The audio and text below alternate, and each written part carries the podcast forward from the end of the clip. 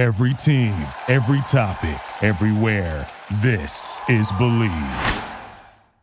Welcome to Dialed In with Tom Brennaman.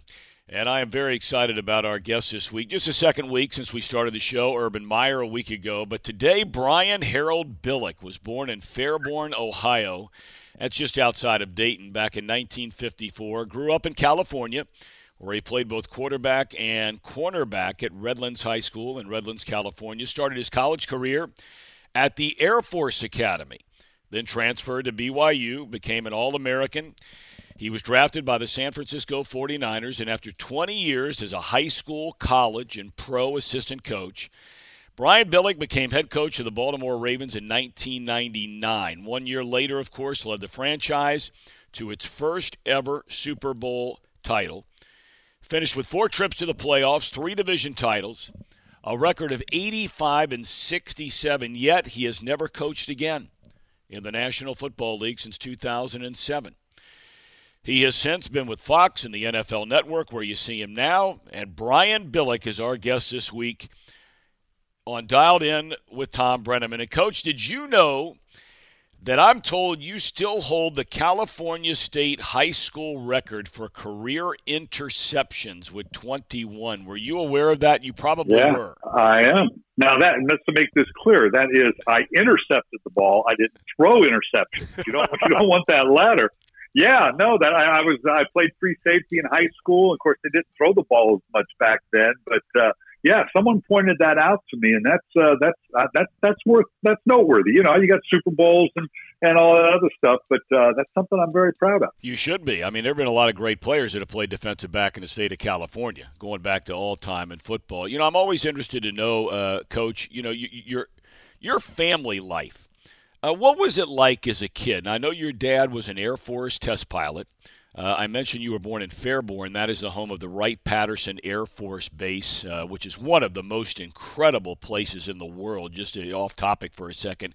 If anybody's passing through that part of the country, that Wright Air Force, the Wright Patterson Air Force Museum, is just beyond description what a place it is. But anyway, you you're born in the Midwest, then you move to the West Coast. What was what was family like in the Billick family household? Yeah, it was kind of you know, like I said, my dad was a test pilot, and and and Wright Patterson, which was the center for all the tests back there in the fifties. Well, everything moved out to the West Coast, so we moved uh, to the West Coast, and he kind of he moved around within the West Coast. How about this? There are five of us. I got there's five of us in the family, five brothers and sisters. Um, dad was 25 year career military. We lived in two places in 25 years. Every one of us was born in the same hospital there at Wright Patterson. Every one of us graduated from the same high school, which is just for a military family that's unheard of because he he had the foresight of kind of centering us up in, in Redlands, California, which is about 60 miles due east of LA. And then when he moved around, from March Air Force Base to Norton up to uh, the desert where some of the testing, and then on the coast. He kind of moved around and and and and and you know we get an apartment, whatever, so that we could have a normal life, grow up within. it Like I said, when when you know when do you talk to a, a, a military yeah. family where the kids all go to the same high school? And it was a great. Redlands was a great town. Football was king. They, they had won like twenty straight uh, uh conference championships. It's a school of about 4,000 kids at the time. And uh, just unbelievable. There'd be six, seven, eight thousand people at the football game. It was just a, it was a great atmosphere to grow up in. I don't think I've ever heard of anything like that with a military family where that many kids grow up, born in the same hospital, and go to the same high school. That that that is incredible in and of itself. You're right. You commit to the Air Force Academy. So was your goal to follow in your father's footsteps. You go to the Air Force Academy, yet you're only there for one year. Yeah, not, no, it wasn't, and it was a mistake because okay. So I grew up in a military family. My older brother uh, was military. He was uh, a, a, a, pilot at the time, and and no, I'd never really thought about that, and and thought I, you know, I thought I wanted to go to UCLA. I was being recruited by uh, uh, Stanford, Cal, UCLA, Brigham Young University, Colorado.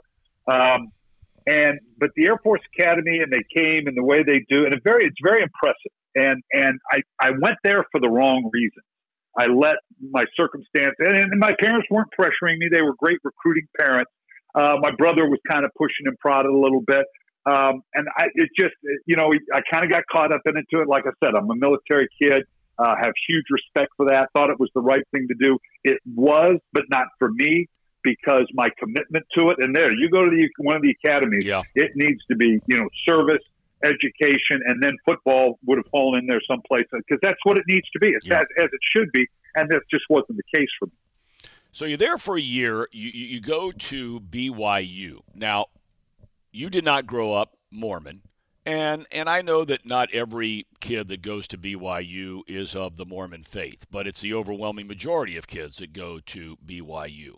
Um, and I'm sure back in the 1960s, where you're talking about, or 1970s, you know, you're talking about a very different time uh, at, at BYU. Uh, Yeah. Did you ever feel like an outsider being a non-Mormon at BYU, or or, or, or maybe better asked, what's it like not being Mormon going to school at BYU? Yeah, it, it is different uh, because, and they're wonderful people, uh, appreciative of the education I got, and just just wonderful people. My closest friends, my my tax and, and financial advisor was a guy I played ball with there.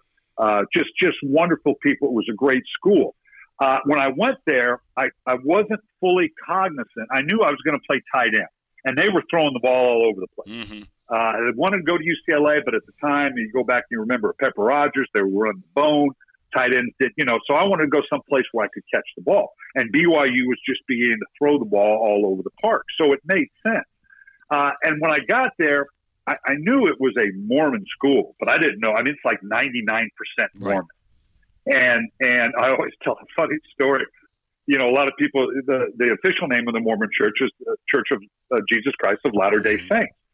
So when you go to BYU and, and they have what they call, um, when these young kids go on their mission, they have a, a mission school that you come to and you kind of go through before you go out onto your mission. And they will come down to the university and they'll work out. And they have uh, T-shirts on that say uh, uh, Latter Day Saints.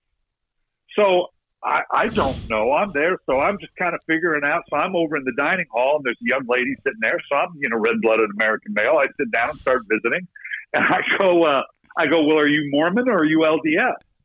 And she looks at me and she says, she says, "You're a football player, aren't you?" so she figured it out right away. But it was, uh, yeah, it was a great experience. Uh, it was after a while. I came in, there were like 30 of us in that class. Um, over half of us were were non-Mormon. By the time I was the graduating senior, I was the only non-Mormon of that class Wow. still there because for a lot of different reasons, Yeah. and, and not good, not bad. It just is.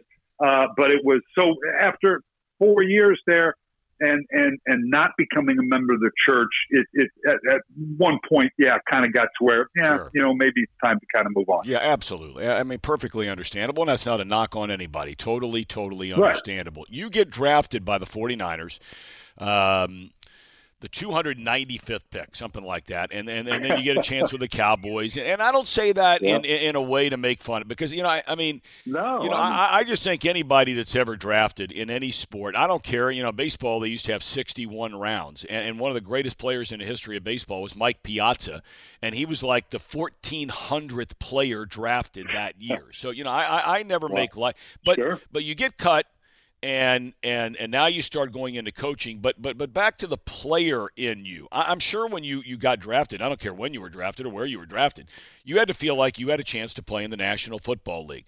When you when you were told you weren't going to play, uh, you didn't waste a lot of time turning the page. But but but there had to be uh, a, a point there where it was hard to let go as a player. Is that right? There is. Yeah. When I left San Francisco um, and, and got cut, it was the last cut. And, and uh, kind of a true story. I get cut. And so I'm in my 67 Cutlass, which is a great car. So I'm in San Francisco. I'm going to drive home to LA. So uh, there used to be the facility in Redwood City, which is a residential community. So I'm pulling out and I get pulled over by a cop. I guess I was going too fast or whatever. So he comes up and, and I've got all this 49er stuff in my back seat, you know, t-shirts and stuff like that. And I'm thinking, well, maybe this guy will be a 49er fan. Maybe I can get out of it. And so he goes, yeah, well, you're going a little fast. And I yes, sir. I just got cut from the 49ers, you know, so it's, you know, I, I apologize. He says, yeah. Pulls his, that book out, says, today's not your day, is it? right? or, the, or the ticket anyway. But then I go back and um, uh, immediately go back, and I know I wanted to get into coach. I can remember wanting to get coach almost as far back as I can remember wanting to play. And we all grew up wanting to be the big league ball player and, you know, whatever. Sure. Uh, but because of growing up in Redlands and the high school coach and the college coach were such a, you know, uh, such charismatic figures in the town. I don't know whether that's what drew me there. So, so I go back and um, uh, I decide that I'm going to help just basically walk on at at uh, at the uh, high school, or excuse me, at the university, University of Redlands, NAIA, small school. Uh, uh, Frank Serrao, legendary coach. Mm-hmm. I say, look, I just want to. I'll just. I'll do whatever. I'll do film. I'll clean up whatever you want to do. I just want to be around. I want to start learning about coaching. And he was phenomenal. Brought me in, integrated me. Well, a couple weeks into it, my high school coach, his quarterback coach, hit a kid. I don't know the circumstance, what it was, but he had to obviously fire the coach. So he says, "Come in coach my quarterback." So that was one of the best years. So I go. I, so I'm now coaching high school ball. Um, I'm at the high school practice from two to four. I go over to the university practice from four to six. Wow. Friday nights are the high school game. Saturday you take the film off. Saturday afternoon or Saturday night is the college game. Sunday you take that film off. So I got two two seasons in one under two really great coaches. Paul Womack was my high school coach. Frank Serrao, as I said, was the college coach. Phenomenal year for me to learn and begin to learn about the profession. Now, correct me here if I'm wrong. At that point in time, you leave, Brian Billick, you leave to go to become a grad assistant going back to BYU. You're there for a year, and, and, then all of a sudden, now, I mean, you talk about an about face. Okay, you're talking about, you were just sharing with us, you always thought about being a coach. You're getting a chance to coach. You're doing it. You're loving the Friday night high school, the Saturday college. You're now at BYU, big time program uh, as a grad assistant for a year. And then you leave to be a PR guy with the San yeah, Francisco 49ers. How does that happen? Why did it yeah. happen? Well, you know, in between there, I go to the Cowboys, and, and to touch back on your earlier question, I remember because this has this carries forward.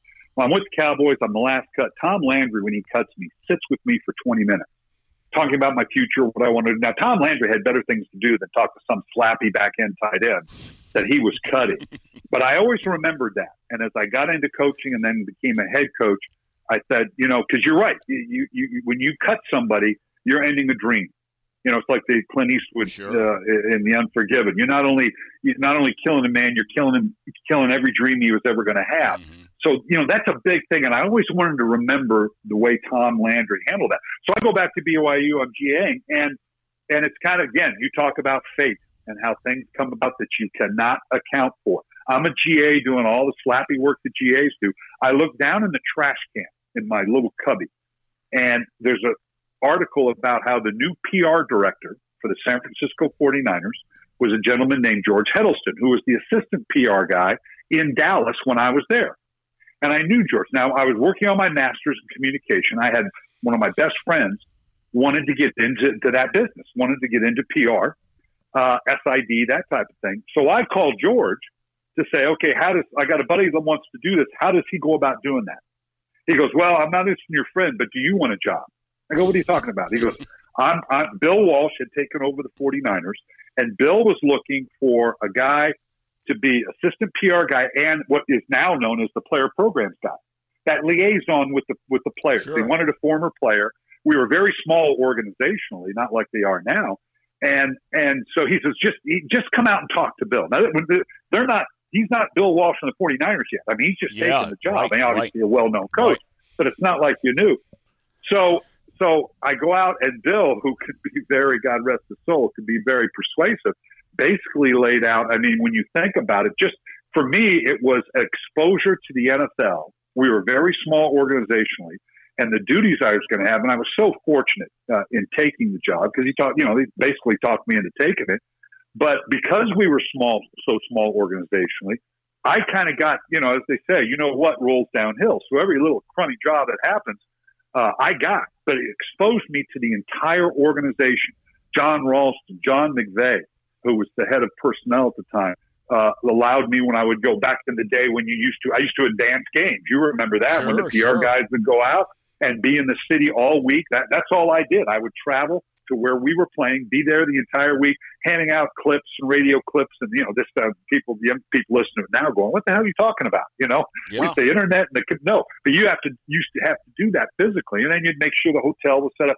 So I got exposed to every level of the organization. And John McVay would say, okay, we're playing in Seattle. Hey, go over to the University of Washington one day and look at this guy and write him up for me. So I get exposed to the personnel mm-hmm. side of it. And Bill knew I kind of wanted to get into coaching, so it allowed me to kind of sit in in meetings and watch how that worked. So it was an amazing two year sabbatical, as it were, from coaching that uh, led uh, led me back into coaching. So why did you leave there, or you know, you you you you, you go back into coaching as you mentioned. The next five years, you're at what San Diego State, Utah Correct. State. Uh, you're really beginning to get noticed now as this this offensive minded guy. I mean, you walk into San Diego State, you, you guys are doing all you're doing offensively. You walk into Utah State, it's one of the five worst offenses in the country, and you get them turned around to be one of the top ten offenses in the country. Uh, and, and, there are people that are starting to recognize you. So you, you get you get a call then, and I'm curious if you would say this is your your big break as a coach. You get a phone call from Dennis Green to be the assistant head coach and work with the tight ends at Stanford. Had you gotten to know Dennis Green with Bill Walsh and the whole 49er tree? How did that relationship come about, and what was that phone call like knowing you're going to Stanford? Because now it's the big yeah. time, right? Oh yeah, I mean, and that that is when particularly growing up on the West Coast and and knowing that I wanted to you know be on the offensive side, and you're talking about San Diego State, Don Coryell, the history of throwing the ball at San Diego State, Utah State uh, with Tony Adams and all that they were doing ahead of their time throwing the ball, and of course Stanford University, who is known more for offensive football and throwing the ball than Stanford. So, you know, to have three schools, uh, that being your, your on your resume, so to speak. I had met Denny when I was with the 49ers, and he was the assistant, or he was the special teams coach, and and uh, you know we were close enough in age, and Denny and I would play racquetball together, and so we kind of you know, we kind of hung out a little bit together, got to know each other for the two years I was in San Francisco. Uh, and then he goes on to become the head coach at, at Northwestern. And as you do, you kind of keep touch and, hey, how mm-hmm. things going and hope things are going well. When he comes back, uh, he leaves Northwestern, comes back to San Francisco. They're going to the, to the Super Bowl and he gets the Stanford job. And I'm at Utah State. And like you said, we had, we'd had a fair amount of success there. So I get a call from Denny and he says, uh, look, you interested in, in, in coming to Stanford?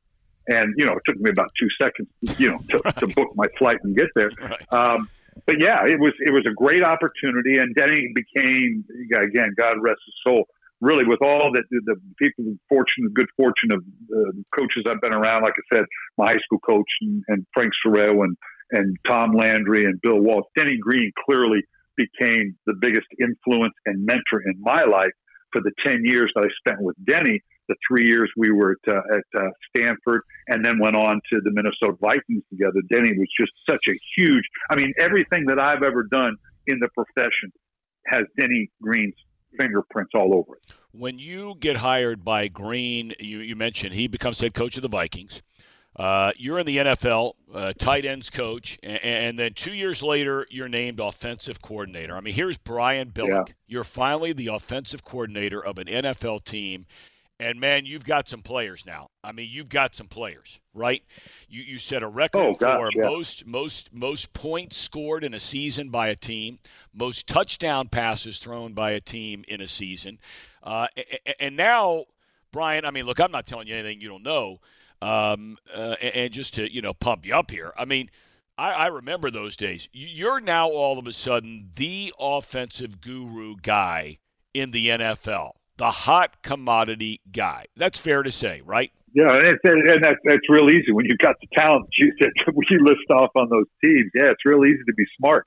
The better players we had, it's amazing how much smarter I got with each good player that we acquired. But it was uh, it was an amazing time. It really was because uh, I, I go to Minnesota um, as the tight end coach, and Denny's plan was was brilliant. Um, of course, ours our backgrounds, Denny and I's, were in the West Coast offense. West Coast verbiage and style and Bill Walsh's system. Uh, the other hot system was Joe Gibbs, and that whole you know Don Coryell, mm-hmm. John, uh, uh, uh, Joe Gibbs, and so he Denny Denny hires a guy named Frank Burns off of, of the uh, Washington Redskins staff. They just won the Super Bowl. That was played in Minneapolis, by the way, that year. So Frank uh, uh, comes in to be our, our offensive coordinator.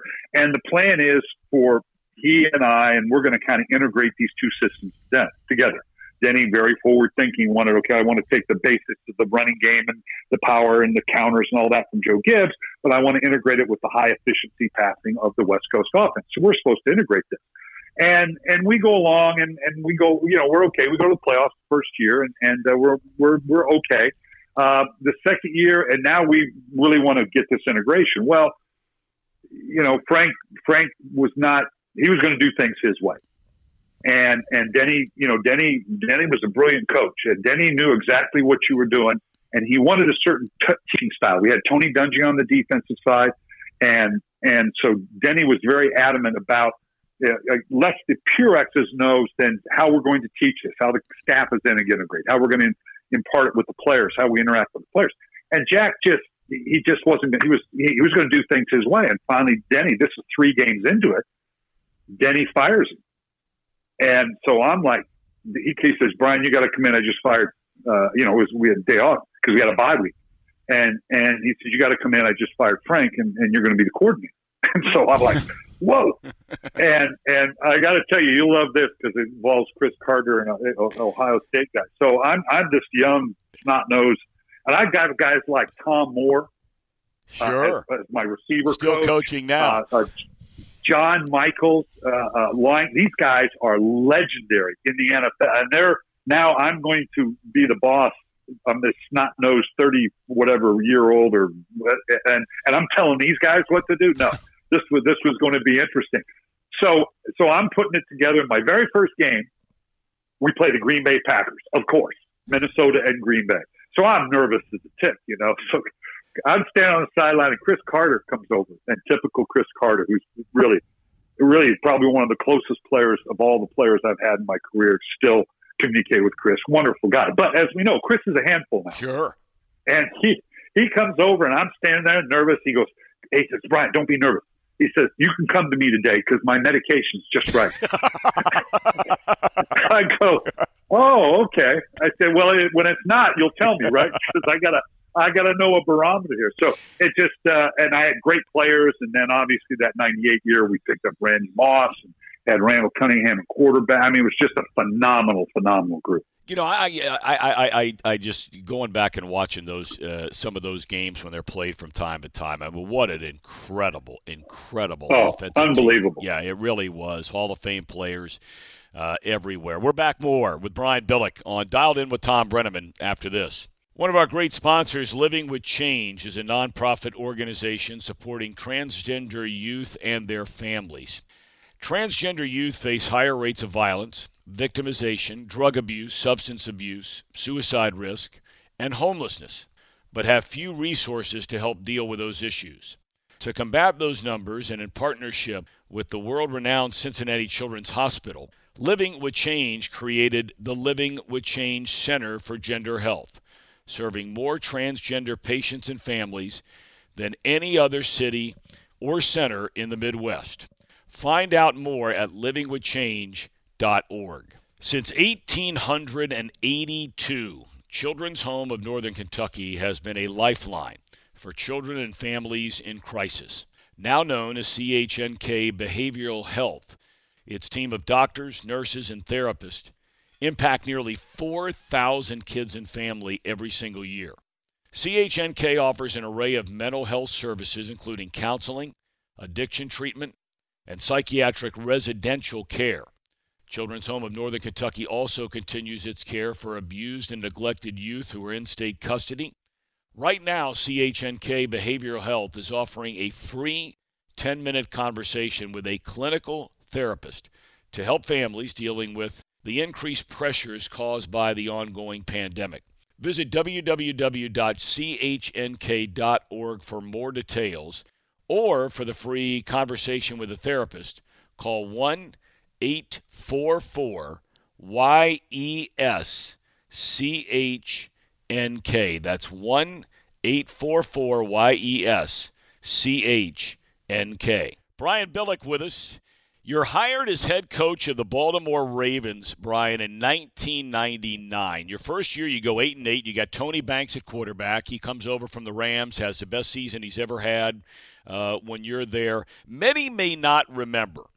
One year later, Art Modell, the man who hired you as the head coach, who had moved, of course, uh, uh, uber controversial decision to move the franchise from his hometown uh, of Cleveland, Ohio uh, four years prior. He was directed to sell the NFL team uh, because of financial hardships. The league says you, you got to sell a team, so he does.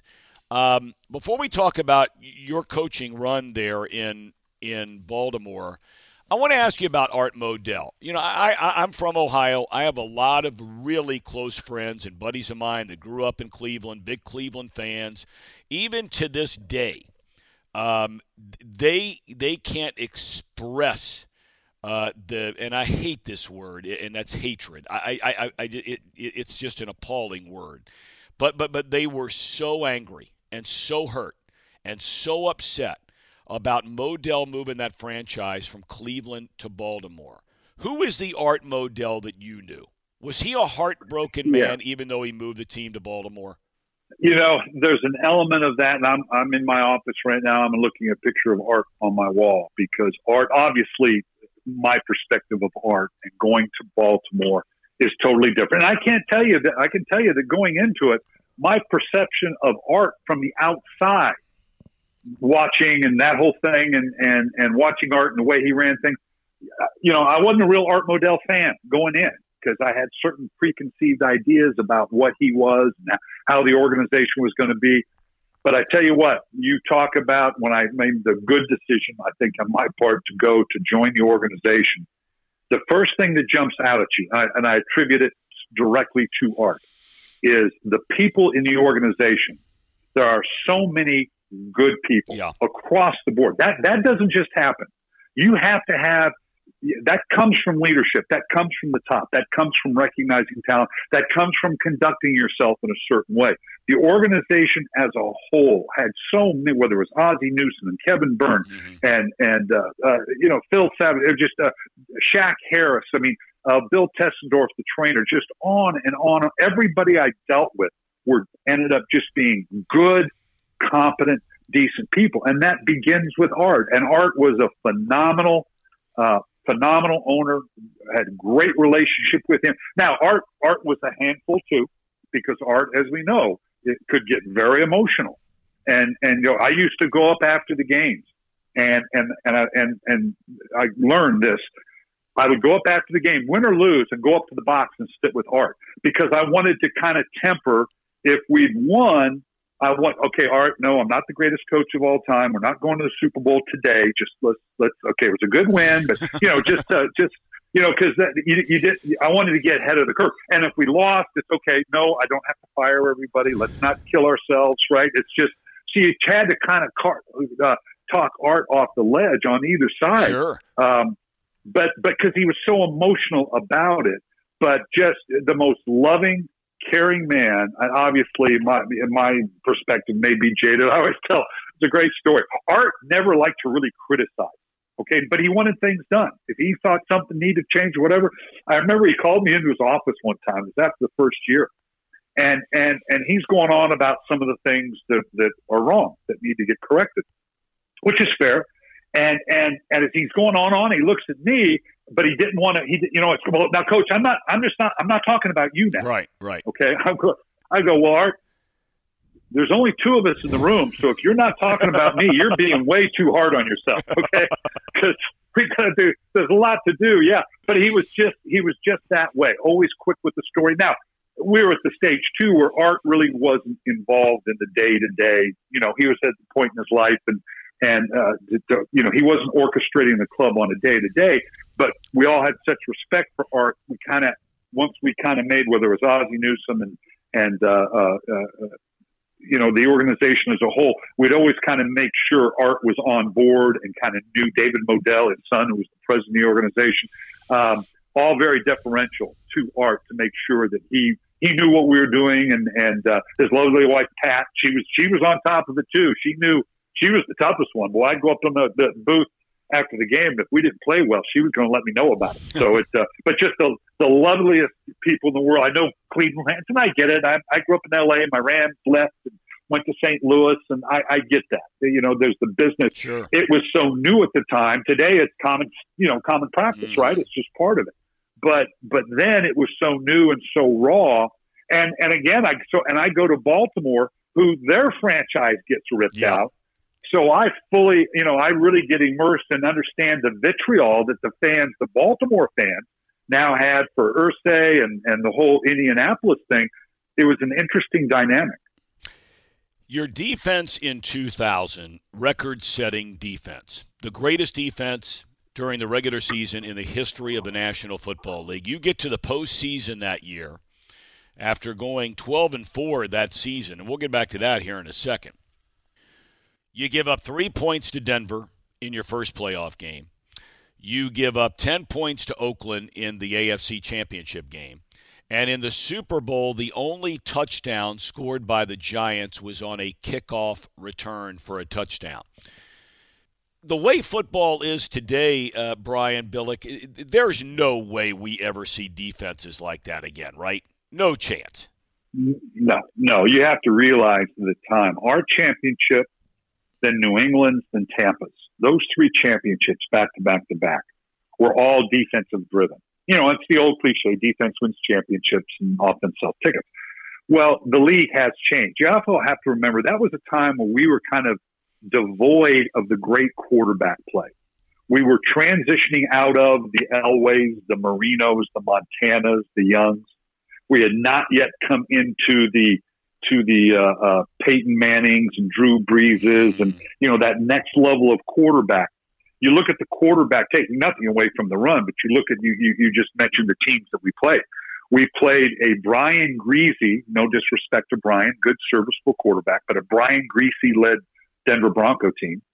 We then play Tennessee with Steve McNair. Again, God rest his soul. I was fortunate to coach Steve for for two years and great player. But we they were in our division. We knew how to play Steve McNair Mhm. uh, because they when they we, you know we were all in the old the old uh, AFC Central, um, and then we play Rich Gannon, who at that point was just handing the ball off because they were the leading rushing team in the league in uh, in, in Oakland, uh, and then we go to the Super Bowl and play Kerry Collins. So not exactly a murderer's row Yeah. of quarterbacks that you have to go through. That today, just to answer your question directly, it is different now because the defense today, and there's some good defenses. You're like like this this weekend. You're, at some point, you're going to have to go through three guaranteed Hall of Famers, either Tom Brady or Drew Brees or Aaron Rodgers. Three, you know, really good looking young quarterbacks by way of Lamar Jackson or Patrick Mahomes or Josh Allen. You got to go every game. You're going to face some high caliber Pro Bowl, maybe future Hall of Fame quarterback. So the game is different. So to, to think that you win it just on pure great defense, yeah, I agree. I, I don't think we'll see that again. You know, that year, uh, your defense, Ray Lewis is the NFL's Defensive Player of the Year. You know, you got Sam Adams and Rod Woodson, Hall of Famer. You got guys everywhere, right? I mean, just incredible, incredible players. And and there was a stretch that year, and I know I don't need to remind you, but I, I, this is the stuff that I just find so interesting. Is you go through a stretch offensively that year, the year you win the Super Bowl with the Baltimore Ravens, you go five straight games without an offensive touchdown. Now, you as an offensive guy, you, you've got to be losing your mind, right? Oh my gosh, you know, so I come in as this offensive genius. Well, that goes right in the toilet after the first year because it's like, does this guy know what he's doing? We're going through different quarterbacks, and we start the year out pretty good. We start out Right, the year right. four and two. Tony Banks is our quarterback. We're throwing. We we we beat Jacksonville, who we had never beaten. That was really kind of the big rival because they had never beaten Jacksonville. Jacksonville was pretty good at the time. Tom Coughlin was Yep. the coach. Obviously, always a, a, a, rivalry with Pittsburgh as well, and a big one with Tennessee. But Jacksonville, we had never beaten. So, uh, and they've got Mark Brunell, and they're up and down the field, and they come into Baltimore. That was really the big. That was the turning point for us in that season because they jump up. We're down like twenty-seven to seven. And I remember coming out in the second. I told the guys, guys, win or lose is not the fact point right now. How we conduct ourselves the second half of the game. Well, we come back and we beat them. Shannon Sharpe catch Tony Banks, brilliant throwing the Shannon Sharpe down the middle of the field. So we're we're clicking pretty good. And then all of a sudden, we just hit the skids. Tony Banks just for whatever reason, wasn't seeing it, was throwing interceptions.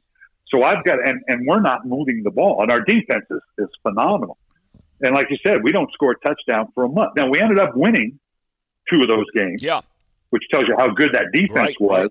But I had to make the change to Trent Dilfer, who was at the stage in his career where Trent was only going to be able to do so much, but but Tony just couldn't get it done anymore.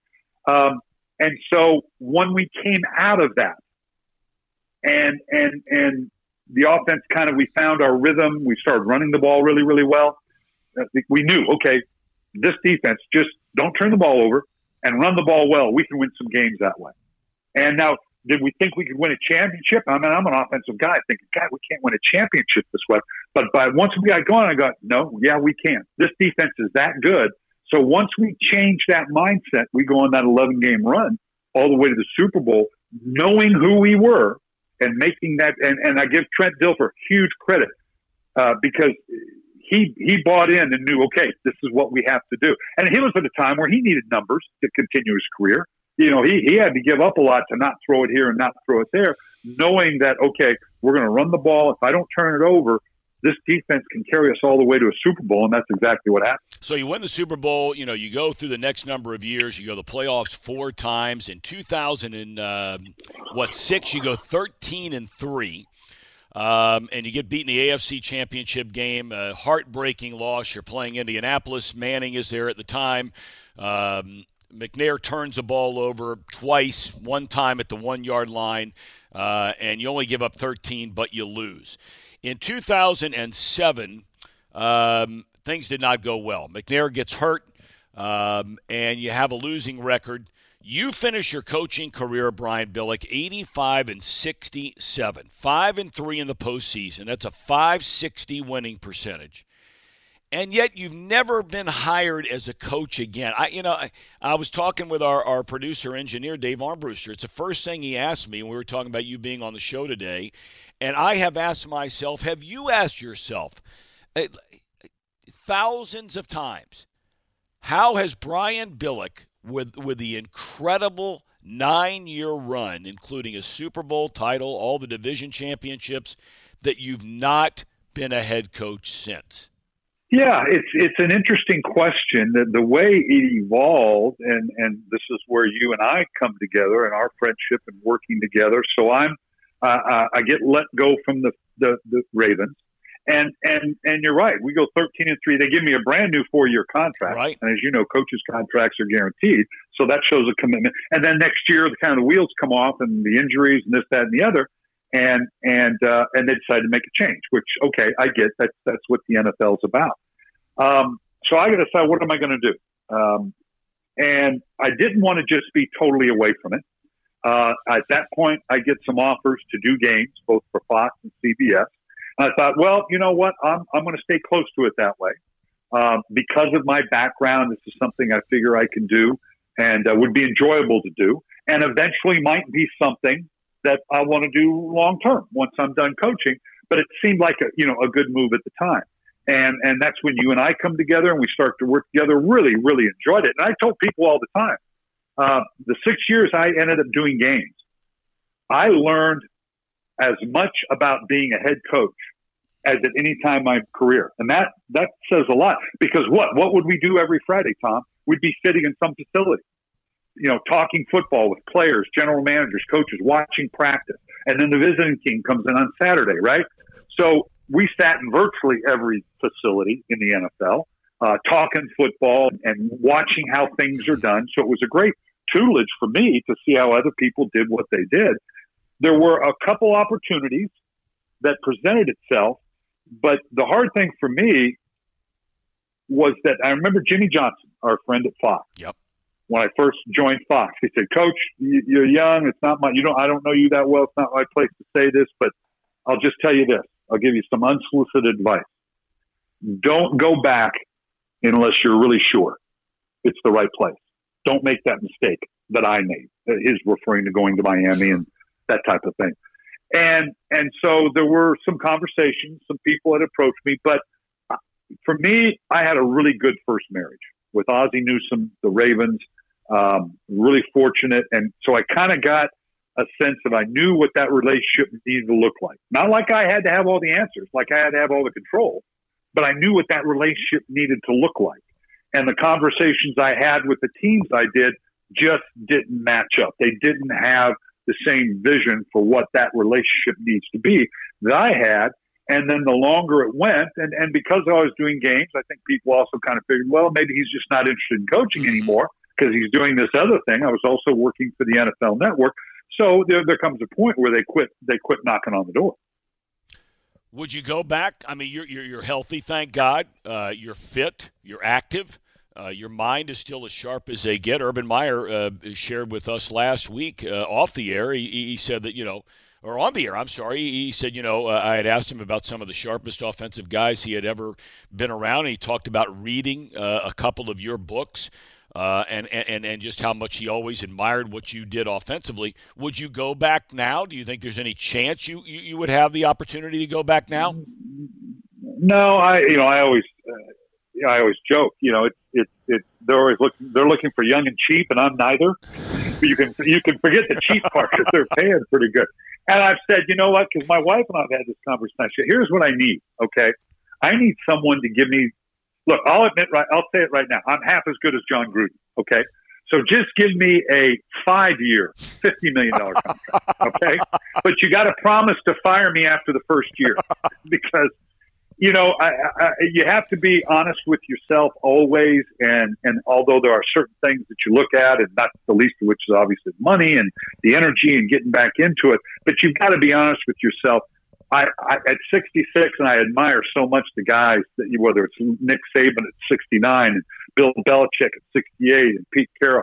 I don't know that I could do the grind, Tom. I really don't. And it is you got it is a grind. Okay, all coaching, but in the NFL, it is a 24 seven. There is no day. I don't care if you're on vacation. I don't care if you're on the golf course. There is not a day. There is not an hour that you're not dealing with something with regards to your team.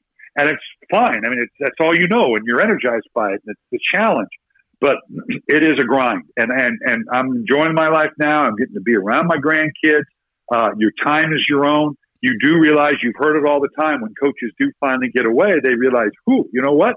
This is this is okay." You know, I, I always I, I own a small boat brokerage business on the Chesapeake Bay, and when I do my radio shows and the like and stuff like this around the draft it's right about the time we have a boat show. And I'm always asked right around the draft the same question. Well, coach, how come you're not going back into right. it? How come you're not still coaching? And I'm thinking, okay, I'm sitting on the back of a 48 foot saber, beautiful day on the Chesapeake Bay. I could be doing that, or I could be in a windowless room, right, looking at a left tackle who's the same guy I looked at last year, and is going to be the same guy I'm looking at next year. Uh, no, I think I think I'm okay with what I'm doing. Um, let's talk very quickly about the playoffs this coming weekend. Um, yeah. You got four matchups. Uh, let, us start and just give me a quick synopsis on what you think of each of these games. L.A. Green Bay. It's all Packers, right? You know what? It's interesting because as I listen, and I've done my shows to the network on Monday and Tuesday and, and, and today and tomorrow, my radio days, and I'm listening to the conversation. It's amazing to me how many people think LA can really make a run at this. Okay. And they're basing this on the fact that it's uh, uh, uh, Aaron Donald's on the inside. Yep. Uh, Jalen Ramsey matching up one on one with Davante Adams, uh, with what the defense can do. Now, with the offense and, and, and the fact that Green Bay's run defense has been a little suspect. So if indeed the Rams can go in and run the ball, and that defense can put pressure both inside and outside, keep Aaron Rodgers in the pocket. And Aaron Rodgers, my God, I, I I've been at this game a long time, Tom.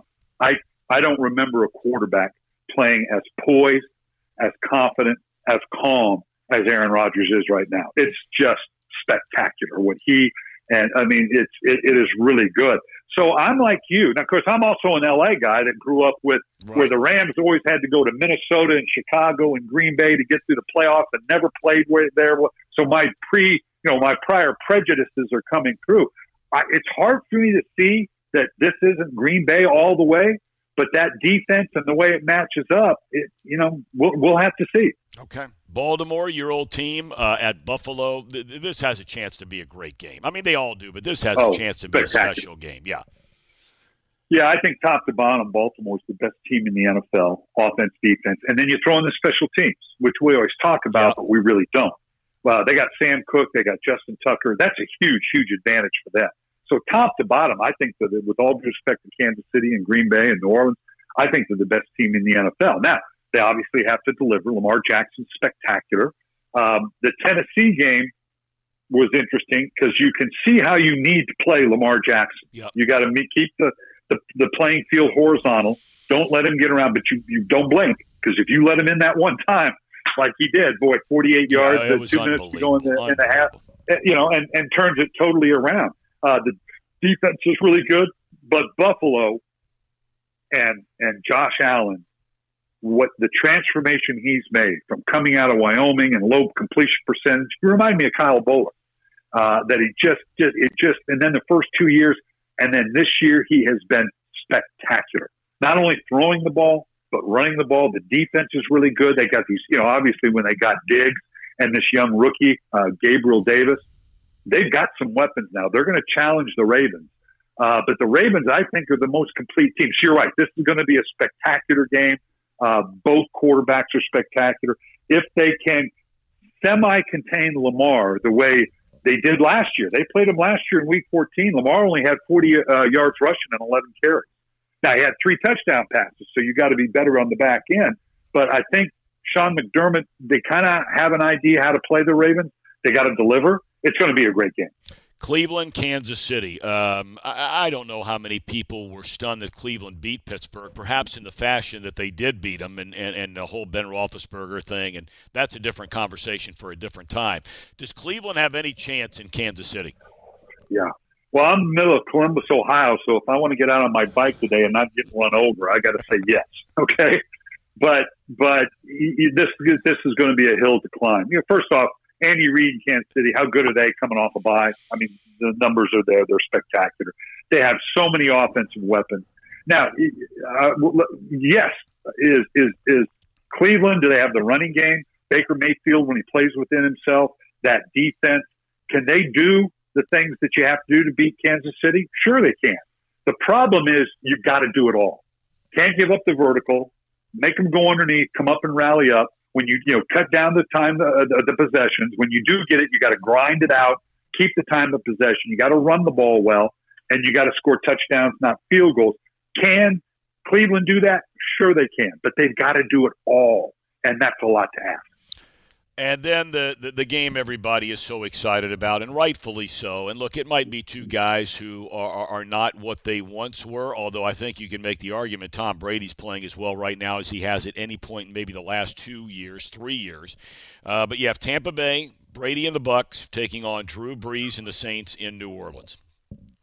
Yeah, May you, you remember what my saying was when we were together doing games? I'm not as good as I once was, but I'm as good once as I ever was. Right, that's right. I mean, these guys have the chance to be this. This is going to be spectacular. And I've been only half jokingly all week saying that I think Bruce Arians and Tom Brady have okey doke the league. I think they purposely looked like hell for three quarters of the season just to trick anybody into thinking, ah, we're not very good. And now this last uh, last four or five games, they've been spectacular.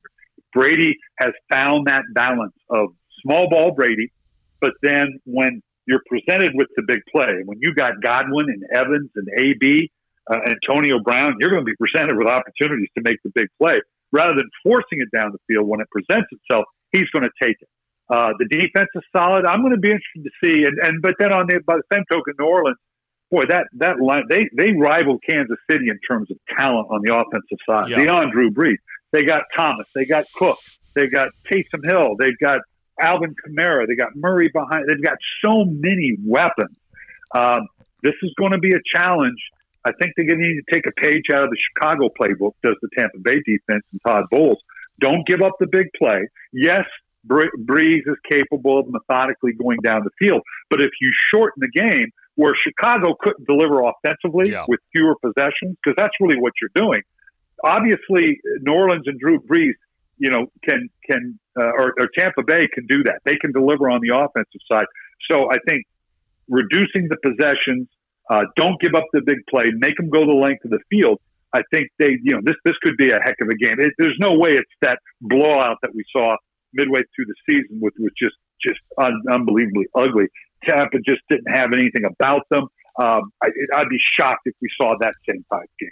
2019, you're inducted into the Baltimore Ravens Ring of Honor. Um, you know, I, I'm not sure uh, that anybody, uh, until it happens to you, can describe what it's like to know that whether it's your kids or your grandkids or your wife Kim or you know whoever it might be, to see your name. You know, you walk into these stadiums and you, you look around and you see those names in, in different places, and man, the memories it brings back. And now yours is is there for the Baltimore Ravens, and and you know you had a chance this year. You shared with us before we, we got started today that you were coaching one of your grandson's uh, football teams yeah. uh, this year. And, and, and uh, man, isn't it amazing? I mean, from a guy from Redlands, oh, California, oh, and, and, and, and everything that's happened to you in your life, you've been so blessed and fortunate. And, you know, been a long days, a lot of long days, and a lot of long nights, and the grind. And, and to think here you are now, uh, you're in the, the Ravens Ring of Honor. Um, and, and, now you're coaching your grandkids' football team. Does it get any better than that? Yeah, that that was a special moment. Uh, if for no other reason that again, my grandsons they they've seen clips in the life, but they don't really know me in that. That's capacity. right. So so to be in that stadium and and to see that that that that was special. And and I you know you you get introduced, you come out, and the fans. And I'm thinking, okay, there'll be one guy up in the 15th row going, oh yeah, I remember him, and that's about it no, the fans were, and the number of players that had come back. That was that was uh, that was special, you know. Uh, and and to have my grandkids see that. Of course, then two seconds after that, all they want to do is get OBJ's autograph, so they're scrambling around trying to. Uh, and but yeah, and then now to be in Columbus and be around coaching my my, my third grade uh, uh, football team, that was great. But it's a different it's a different life now, you know, because now it's you know, okay, do you have your helmet? All right. Are your shoes tied? These are the big pertinent questions you have in in running this team now. Okay. Do you know what direction we're going? So I got to tell you this. this.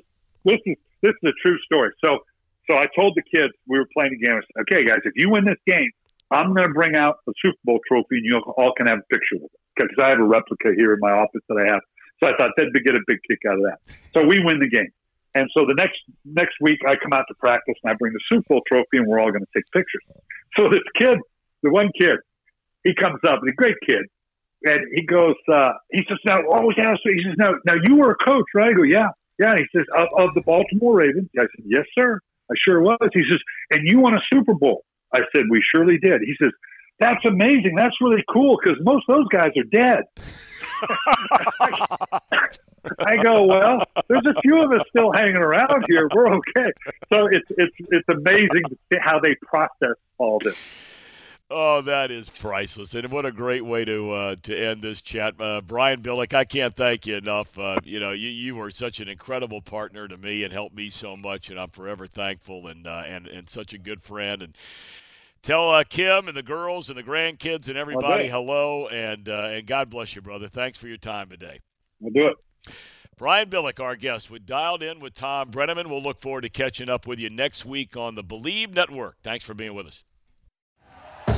Thank you for listening to Bleav. You can show support to your host by subscribing to the show and giving us a five star rating on your preferred platform.